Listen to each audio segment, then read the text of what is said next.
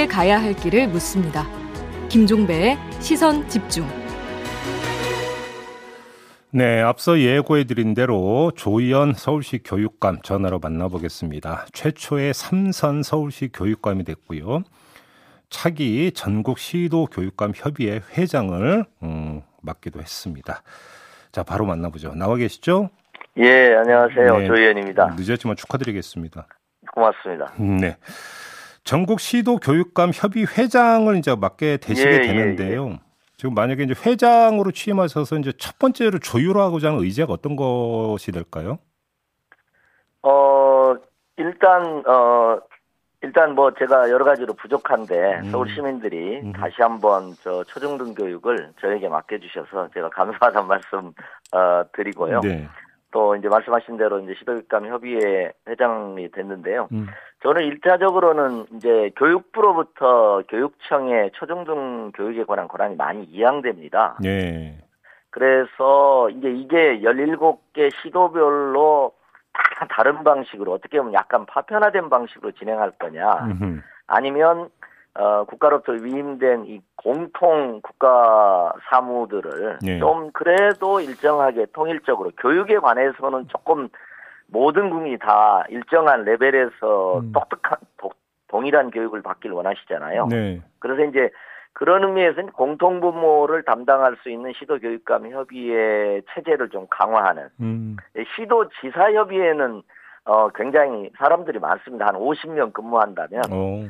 저희들은 한 15명 수준이다 이렇게 생각하시면 될 것 같습니다. 그래서 알겠습니다. 그런 시도교육감의 사무국을 강화해서 음흠. 공통의 정책들을 좀 조율하는 음. 그런 역할을 또 하려고 생각하고요.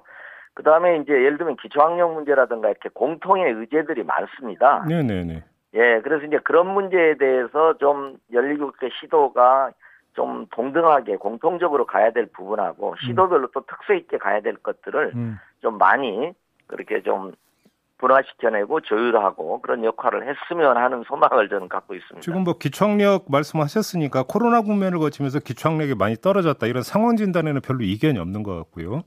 그래서 예, 특별히 이제 코로나 국면을 거치면서 그렇습니다. 그래서 이제 학력 평가를 좀 해서 대책을 세워야 되는 거 아니냐까지도 이야기가 되는데 문제는 그 다음부터인데요. 그래서 이게 일제고사 부활로 가는 거 아니냐는 얘기까지 나오던데 교육감님 어떻게 생각하세요? 예, 바로 이제 그 지점에서 예. 어, 이제 저는 이제 이 보완적 혁신의 길을 가겠다. 이렇게 말씀, 기존에 이제 제가 4년, 8년 동안 음. 서울교육의 혁신이라는 기조에서 혁신의 길을 왔는데, 예. 이제 좀 저희가 부족한 점이 있, 을수 있다. 예. 그걸 보완하는 방향에서 보완적 혁신의 길을 가겠다. 음흠. 그런데 이제 어떻게 보면 혁신 교육을 또 반대해서 당선된 분도 계시거든요. 보면 네. 약간 보수적인 네. 방향에서 된 분이 있는데 이분들도 과거로 돌아가시지 않으면 좋겠다. 음. 어, 혁신적 보수의 길을 가시면 좋겠다. 그게 이제 지금 질문하신 거하고 연관이 됩니다. 예. 과거 일제고사 부활이라든지 국가 수준의 학업 성 취도 부활로 가면 제 입장에서 보면 과거로 가는 겁니다. 음흠. 그러지 말고 자 기초학력 문제 또 아이들의 학력 진단의 적절한 방식이 뭐냐 이런 부분에 대해서 좀 머리를 맞대고 음. 과거로 돌아가지 않으면서 중간지대의 어떤 보완 방법을 함께 저는 협의하고 합의하면 좋겠다. 뭐 여러 가지 방법이 있겠습니다만 예를 들면 지금은 이제 표본 조사입니다. 예. 그러니까 이제 뭐 표본 조사 규모를 좀 늘린다든지 음. 그런 여러 가지 중간 방안들이 저는 있을 것 같습니다. 예. 왜냐하면 일제고사 부활로 간다 그러면 우리 사회가 쓸데없는 갈등으로 음. 제가 적절한 예가 될지 모르겠습니다만은 어제 윤석열 정부가 부동산 정책을 발표했습니다. 네네네. 뭐 제가 부동산 잘 모르지만은 어 저, 저는 뭐 비판적인 정책도 있습니다. 그러나 전 정부의 큰 기조 분양가 상한제 문제라든지 음. 분양가를 올리는 문제에 대해서 전 정부의 기조를 그래도 수용하면서 새 정부의 보완 정책을 하는 방향으로 저는 했다는 생각이 듭니다. 네. 저는 이제 이런 모델들이 좀 많이 나왔으면 좋겠어요. 알겠습니다. 전 정부를 무조건 부정하고 과거로 가버리고 음. 그래서 갈등만 하다가 그냥 주저앉고 이런 저는 대한민국의 미래도 음. 이런 견지에서 보수와 진보가 저는 보완적 혁신을 하고 과거로 또 돌아가지 않고 또 혁신적인 보수의 길을 개척하는. 알겠습니다. 네. 아, 죄송합니다. 제가 뭐 교육이 아니니까. 아마도 이제 그 이 질문이 나오는 것은 지금 교육감 그러니까 선거 결과를 보면 진보 대 보수 교육감이 이제 9대 8 이런 식으로 좀 되어 있기 때문인데 여기서 네. 이제 또또 나오는 진보 교육감이냐 보수 교육감에 따라서 이제 달라질 부분이 네. 학생 인권이 과도하게 강조되다 보니까 교권이 무너졌다는 얘기가 좀 많이 나오지 않았습니까? 예, 예, 예. 이 부분에 대해서 서로 이제 다른 이야기가 나올 가능성이 있을 것 같은데요. 교육감님 어떻게 보세요? 그렇습니다. 예, 뭐, 그 충분히 이제 다른 얘기가 나올 수, 요게 이제 지금 말씀하신 거하고도 저는 연관이 됩니다. 그러니까 음. 저는 보완적 혁신의 길에서 예. 제가 첫 번째 하고자 하는 그 법, 법률 제정이 교권 보호 조례입니다. 어. 예, 제가 뭐 서울시 의회 수준에서 조례를 하게 되는 거니까 여의도 국회 법이 아닌 건데 어쨌든 예. 교육활동 보호 조례입니다. 그래서 저는 보완적 혁신이라는 것은 예. 학생들의 학생 인권을 철저하게 존중하는 기존의 기조를 지키면서도 혹시라도 그것 때문에 이제 저는 과도하다고는 생각합니다만은 교권이 많이 추락돼 있다는 비판이 있습니다. 저는 인정하고 예. 그걸 동시에 병행해서 예. 강화하는 방향으로 이제 가야겠다. 그러면 들어서 구체적인 방안이 뭐가 있을 수 있을까요? 교권 보호와 관련된 일단 법적 정비부터 일단 좀 하고요. 저희가 이제 조례 만드는 것에서부터 시작을 네, 하고요. 예. 그리고 이제 이것에 기초해서 교권을 보호할 수 있는 이제 대개 학부모님과의 관계라든지 학생과의 관계라든지 음. 또 훈육의 방식이라든지 음. 이제 지금은 이제 과거와 같은 훈육 방식은 아무래도 체벌이라든가 이런 게 네, 많이 네. 없어졌는데 네. 선생님들이 훈육 방식에 대해서 교육 지도 방식에 대한 부족함도 얘기를 하십니다. 네. 그래서 대개는 어, 학생 인권을 존중하는 기존의 입장에서 보면 아, 그 쓸데없는 얘기, 어, 비판을 위한 비판이야 이렇게 하는데 음. 저는 그 부분을 좀 적극적으로 보완하겠다. 알겠습니다. 선생님들의 의견을 들으면서 네. 그게 저는 보완적 혁신의 길입니다. 알겠습니다. 그리고 조금 전에 교육감님께서 이제 초중등 교육을 상당히 강조했고 이제 상식적으로 알고 있는 것은 이제 교육청이 생, 그, 그 하는 역할은 초중등 교육 부분으로 알고 있는데 그렇습니다. 예. 지금 윤석열 정부가 지방교육 재정 교부금 문제를 꺼내면서 예. 이 교부금의 사용처를 유치원과 초중학교에 이어서 대학에게도 넓혀주겠다. 이런 예, 내용의 예. 개편 방안을 내놓았는데 예, 어떻게 예, 예. 받아들이세요? 어, 저희 교육감님들은 거의 예외 없이 반대하는 입장입니다. 이번에, 네. 어, 아무래도 좀 보수적인 입장에서 대신 교육감님들도, 어, 이 부분에 대해서는 반대하는 입장입니다. 왜냐하면 법적으로, 음. 어, 지방교육재적 교부금이 일단은 어쨌든 초등등 교육의 20.79%로 해서 이렇게 예. 법적으로 규정이 돼 있는 거거든요. 예. 예 근데 이제 이 부분은 앞으로 학생 수가 줄기 때문에 에, 말하자면 초등교육 재정을 네, 네. 줄여서 다른 데 음. 써야 된다는 말씀인데 음. 사실은 이제 미래 투자를 할 것도 많습니다. 음. 예를 들면 40년 이상 된 노후 건물 문제도 있죠. 음. 에드테크에 대한 훨씬 더 폭넓은 투자도 해야 되고요. 예. 이제 그런 면인가 그래서 저희들이 이제 그런 항변도 합니다. 솔직히 어, 군인수가 준다고 국방부를 줄이 국방 예산을 줄이냐. 아. 그리고 이제 저는 약간 이제 대안적으로는 지금 고민을 하고 있습니다. 그러니까 음. 초등등교육 재정을 무조건 대학으로 넘겨주기보다는 음. 대학 부분은 고등교육 어, 재정 교부금 특별법 같은 걸 만들어서 별도로 그건 법적으로 해결을 하고 네. 이 부분에 대해서는 이제 일반 지자체와 협력 사업 부분이 많습니다. 네, 예, 예. 무상급식도 그렇죠. 예. 돌봄도 그렇죠. 방과후 문제 여러 가지가 많습니다. 음. 그래서 오히려 그 부분에 대해서 좀 전향적으로 협의 틀을 만들어서 논의를 한다면 네. 저희는 충분히 그러니까 예를 들면 무상 교육 문제도 있죠, 무상 보육 문제도 있죠, 음. 돌봄 방과 후에 대해서 훨씬 더 저출산 시대에 해결해야 될 문제가 많습니다. 협력 사업도 많고요. 네. 그래서 그런 부분에 대해서 좀 적극적으로 네. 논의를 한다면 그 방향에서는 논의를 할 수 있다. 요게 저 개인의 입장입니다. 알겠습니다. 지금 그 윤석열 대통령 같은 경우는 어떤 그 교육부의 역할 이와 관련해서 과학기술 인재 양성, 공급 이걸 상당히 강조를 했고 특히 반도체 인력 양성 부분을 이제 주문을 하면서 교육부가 아주 바빠졌다는 뉴스가 여러 번 있었는데요. 예, 예, 예. 이런 그 지향이나 지금 움직임은 어떻게 평가를 하세요? 예, 그러니까 이제 두 차원을 좀 나눠서인데 저는 반도체 인력 양성은 적절한 조치라고 생각하고요. 예. 이 과정에서 이제 수도권 집중이 다시 강화되지 않는 좀 섬세한 음. 어, 고민을 하면서 저는 음. 이 부분은 시대에 맞는 거라고 생각이 들고요. 네. 그래서 저희 이제 특성화고 담당한 진로 진학과에도 진로 직업과에도 제가 지시를 했습니다. 새 정부의 반도체 인력 양성에 대응해서 음흠. 우리 서울의 특성화고 학생들이 중간 수준의 반도체 중간 기술자로 양성될 수 있도록 예. 적극 그 방안을 한번 찾아보자. 음. 이제 단지 저는 하나의 단서는 좀 들고 싶습니다. 그러니까 이걸 교육을 과거 60, 70년대 조국 근대화 시대처럼 이렇게 어, 산업 발전의 도구로 교육을 생각하는 방식의 어떤 철학적 전제라고 음, 할까요? 음, 음. 교육적 전제를 약간 깔면서 말씀하시는 네. 부분들이 좀 있더라고요. 이제 네. 그 부분에 대해서는 저는 우려를 전달하면서 어떤 점이 가장 우려스럽습니까? 이런 시각이. 왜 그러냐면 이제 우리가 이제 60, 70대 경험해 왔지 않습니까? 이것은 이제 조국 근대화 수출 인재 양성의 도구지 않습니까? 네. 그런데 지금은 우리가 전인적 성장 그리고 아이들이 뭐 능력이 많건 적건 가정 배경이 좋건 나쁘건 간에 자신의 잠재력을 충분히 성장할 수 있도록 공교육이 음. 2등부터 꼴등까지 학생들도 당당하게 살아갈 수 있는 그런 미래를 살아갈 수 있는 역량을 지원하는 거지 예.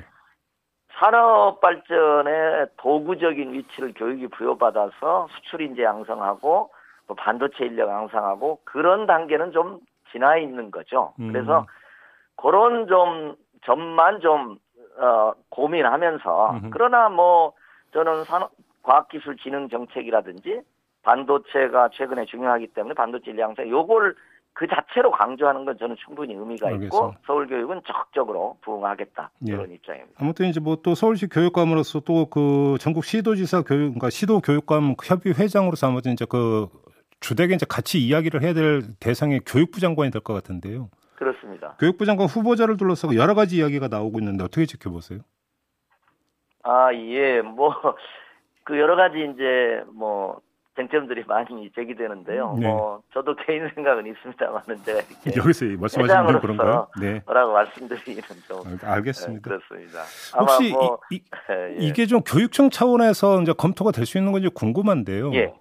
뭐 특정 사례에 한정하지 않고 좀 일반적으로 여쭤보겠는데 이른바 이제 그 대학 입시를 위한 스펙 쌓기 과정에서 여러 가지 지금 뭐 특혜 반칙 이런 논란이 불거지고 있지 않습니까? 예, 예. 이걸 예. 교육청에서 좀 그러니까 단속하고 들여다볼 수 있는 여지가 없는 겁니까? 어, 그러니까 사실은 이제 초기에, 에, 초기에 뭐 이제 지금 이전에 뭐 조국 사태나 뭐 등등 여러 가지 사건, 숙명여고 사태 같은 것도 있고 여러 가지 내신경제 여러 가지 해서 사실은 대학 입시의 스펙을 쌓기 위한 어, 부모의 경제력이라든가 네트워크가 작동하는 문제에 대해서는 사실 실제적으로는 많은 그 공적인 규제 장치들이 마련되어 있습니다. 음, 그런데 이제 그 틈에도 불구하고 이제 하는 부분이 있지만 네, 예컨대 이제 상 같은 거 있지 않습니까? 예, 상 같은 거 있으면 일단 교내 활동에서 학교가 주관해서 하는 게 아니면 기록이 생기부에 기록되지 않습니다. 그러니까 옛날 얘기입니다, 예. 사실은. 음. 옛날 얘기여서 공적 규제는 이제 많이 돼 있는 상황이고요. 음, 지금은 오히려 이 부분은 국가교육위원회가 이제 7월에 출범하니까 예, 여기에서 조금 어. 폭넓은 논의를 좀 했으면 좋겠다는 생각을 갖고 아 있습니다. 그렇게 생각하시는 예, 지금 현재와 같이 음. 거의 블랙홀이 돼 있거든요. 음, 그리고 모든 전국의 가정이 입시 전쟁을 치르는 이 방식은 이게 후진국형입니다. 예, 네, 그래서 이제 요걸 좀 이제 선진국형으로 바꾸는 부분에 대해서 그러나 협의적 합의적으로 이걸 음. 만들어 가야 될 것 같습니다. 장이 이미 국가교육위원회라는 장이 저는 마련되고 있다. 거기서 논의할 사항이다. 음, 예, 저희도 저도 회장으로서 이제 국가교육위원회 참여를 하게 됩니다. 예, 예. 그래서 적극적으로 의견 개진을 하려고. 국제학교 같은 경우는 교육청 소관이 됩니까? 어떻게 됩니까? 국제고등학교는 서울에 하나가 있습니다. 전국에 여섯 개가 있고. 예, 그렇습니다. 음. 그래서 이제 그 부분은 지금 자사고 외고 일반고 전환과 연관돼 있는데요. 음. 이제 새 정부 정책이 어, 자사고 정책이나 이런 게 좀 결정이 아직 안 된 걸로 저는 판단을 하고 있습니다. 알겠습니다. 예, 요것까지 이제 그게 결정되면 국가교육위원회에서 또 협의를 하도록 하겠습니다. 지금 그 급식에서 개구리 나온 거 있지 않습니까? 이거 좀 예, 예, 더 예. 신경 쓰셔야 되는 거 아니에요? 아, 예, 그건 뭐 저희가 아주 심각하게 생각을 하고요. 제가 학교 방문도 이미 개구리가 나온 학교 갔다 오기도 하고 그랬었습니다. 어, 그래요. 그래서 저희가 철저하게 예. 그런데 이제 다행히 저희가 체크를 해보니까 음, 그 개별 그러니까 이게 어떤 구조적인 문제기보다는 네네. 어쨌든 개별 어떤 사례인 걸로 생각을 해서 그 그것이 납품된 업체가 여러 개 학교에 납품을 하고 있는데 다 음. 중단이 되고 있습니다. 알겠습니다. 그럼 뭐 마지막으로 짧게 저희도 한번 전해드린 바가 있는데 그 도저히 시대 조려고 맞지 않는 이상한 복장 규정 이런 거 학칙으로 정한 학교들 여러 있다는 얘기 들으셨죠 교육감님도? 예, 예, 저희가 한 30여 개 학교가 있어서요. 네. 저희 서울시 의원님들도 지적을 해서 네. 저희가 1차적으로는 정리를 했습니다. 아, 올해 2월까지 정리를 했는데 네. 이제 학교별로 이렇게 저희가 이제 학칙 규정을 다 하도록 학교하고 음. 맨, 어, 이렇게 지도도 하고 협의도 했는데요. 네. 이제 아직도 이제 관행적으로 이런 경우들이 있을 수는 있다고 봅니다. 근데 음. 저희가 다음 단계에 음. 워치를 하고 있습니다. 아, 알겠습니다. 자, 오늘 말씀 여기까지 드릴게요. 고맙습니다. 예, 고맙습니다. 네, 지금까지 조희연 서울시 교육감이었습니다.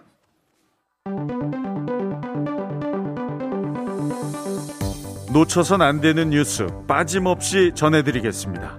여기도 이슈. 네, 정은정 작가와 함께합니다. 어서 오세요. 네, 안녕하세요. 네, 첫 번째 이슈는요. 예, 윤석열 정부의 부동산 정책이 어제 첫 개봉되었습니다. 네네. 누리호 발사 성공으로 굉장히 어제 기쁨을 누리고 있었잖아요. 음. 네, 윤석열 정부의 부동산 정책 첫 발표도 있었습니다. 네. 윤석열 정부의 핵심 키워드는 이 부동산 정책의 핵심 키워드는 규제 완화를 해서 임대인들의 주택 소유와 그리고 임대, 매매의 숨통을 틔워서 임대 물량을 늘리겠다는 거고요. 그렇죠. 예, 이는 결국 임대인들의 양도소득세와 그리고 종합부동산세를 줄여주는 효과로 이어질 것 같습니다. 음, 음. 지난해 12월 20일부터 올해 말까지 1년간 임대료를 5% 이내로 인상하면 상생 임대인이라고 이렇게 이름을 붙여주고요. 네. 그래서 여기에 양도세, 비과세 혜택을 주기로 했는데요. 음, 음. 또 기존의 서울이나 조정 대상 지역에 취득한 주택을 양도할 때 2년 이상 거주를 해야 하는 이그 네. 규정이 있었잖아요. 있었죠. 근데 이것을 지금 1년 정도로 그러니까 그 만약에 상생 임대인을 하게 되면은 음. 1년으로 줄어준다. 이 이것도 골자입니다. 음. 또 1세대 1주택자로 장기 보육 특별 공제를 받기 위한 요건이 2년 거주 요건도 어 채운 것으로 예 그래서 상생 임대인 그러니까 옛날에 음. 착한 임대인 이런 이야기 있었잖아요. 있었죠. 그래서 큰 틀에서 변한 것 같지는 않고요. 음. 이외에도 기준 시가 9억 원 이상의 주택을 소유한 다주택자라도 이후 매각 시점에 1주택자가 되어 있다면 상생 임대인으로 인정을 해주기로 했는데요. 음흠.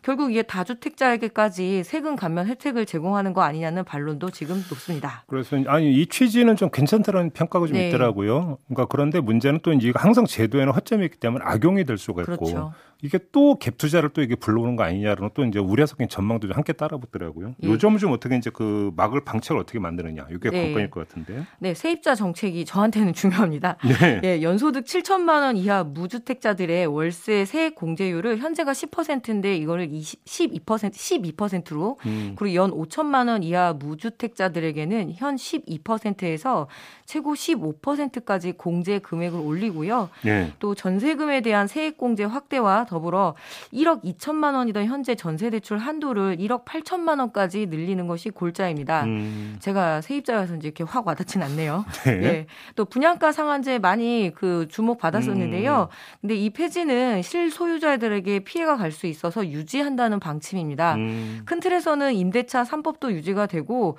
뭐 8월에 2차 부동산 대책을 발표하겠다라고 하는데요. 지금의 분위기라면 지난 정부와 아주 크게 이렇게 차별화된 혁신적인 정책이 나올 수 있을지는 음. 잘 모르겠네요. 그러니까요. 네. 알겠습니다.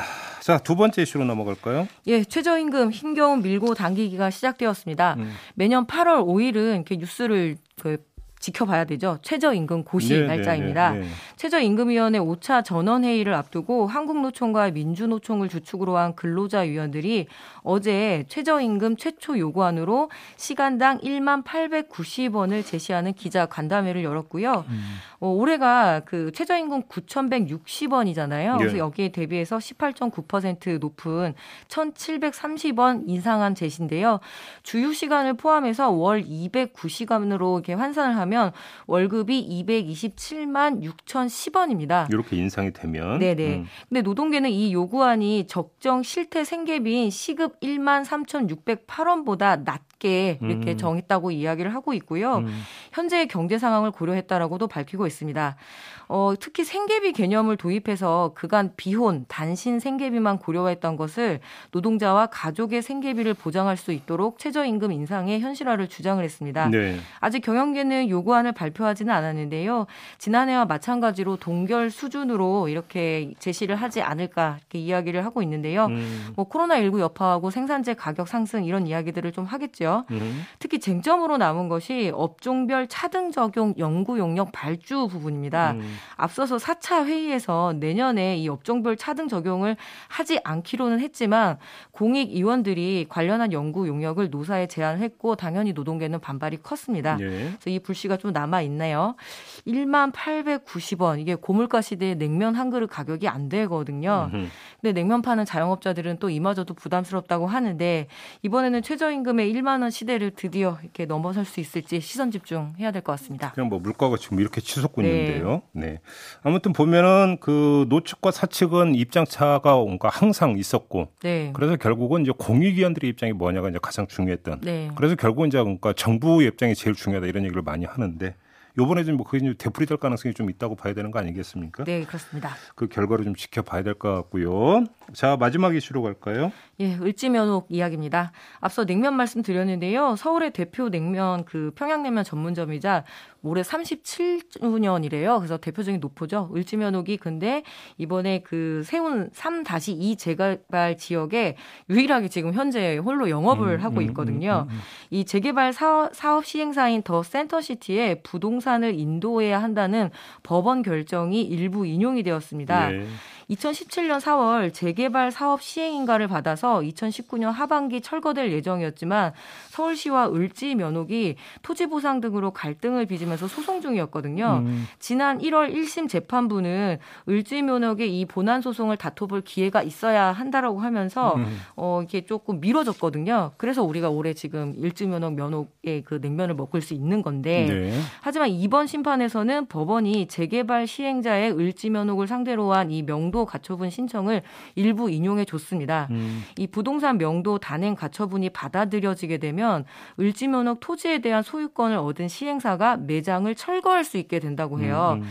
이에 을지면허 측은 법원 결정에 불복을 해서 강제 집행 정지를 다시 신청하기로 했는데요. 네. 혹시나 을지면옥의 냉면을 더 이상 맛볼 수 없게 될까봐 오히려 지금 많은 시민들이 을지면옥에 줄을 서고 있는 그런 상황인데, 아, 예, 음.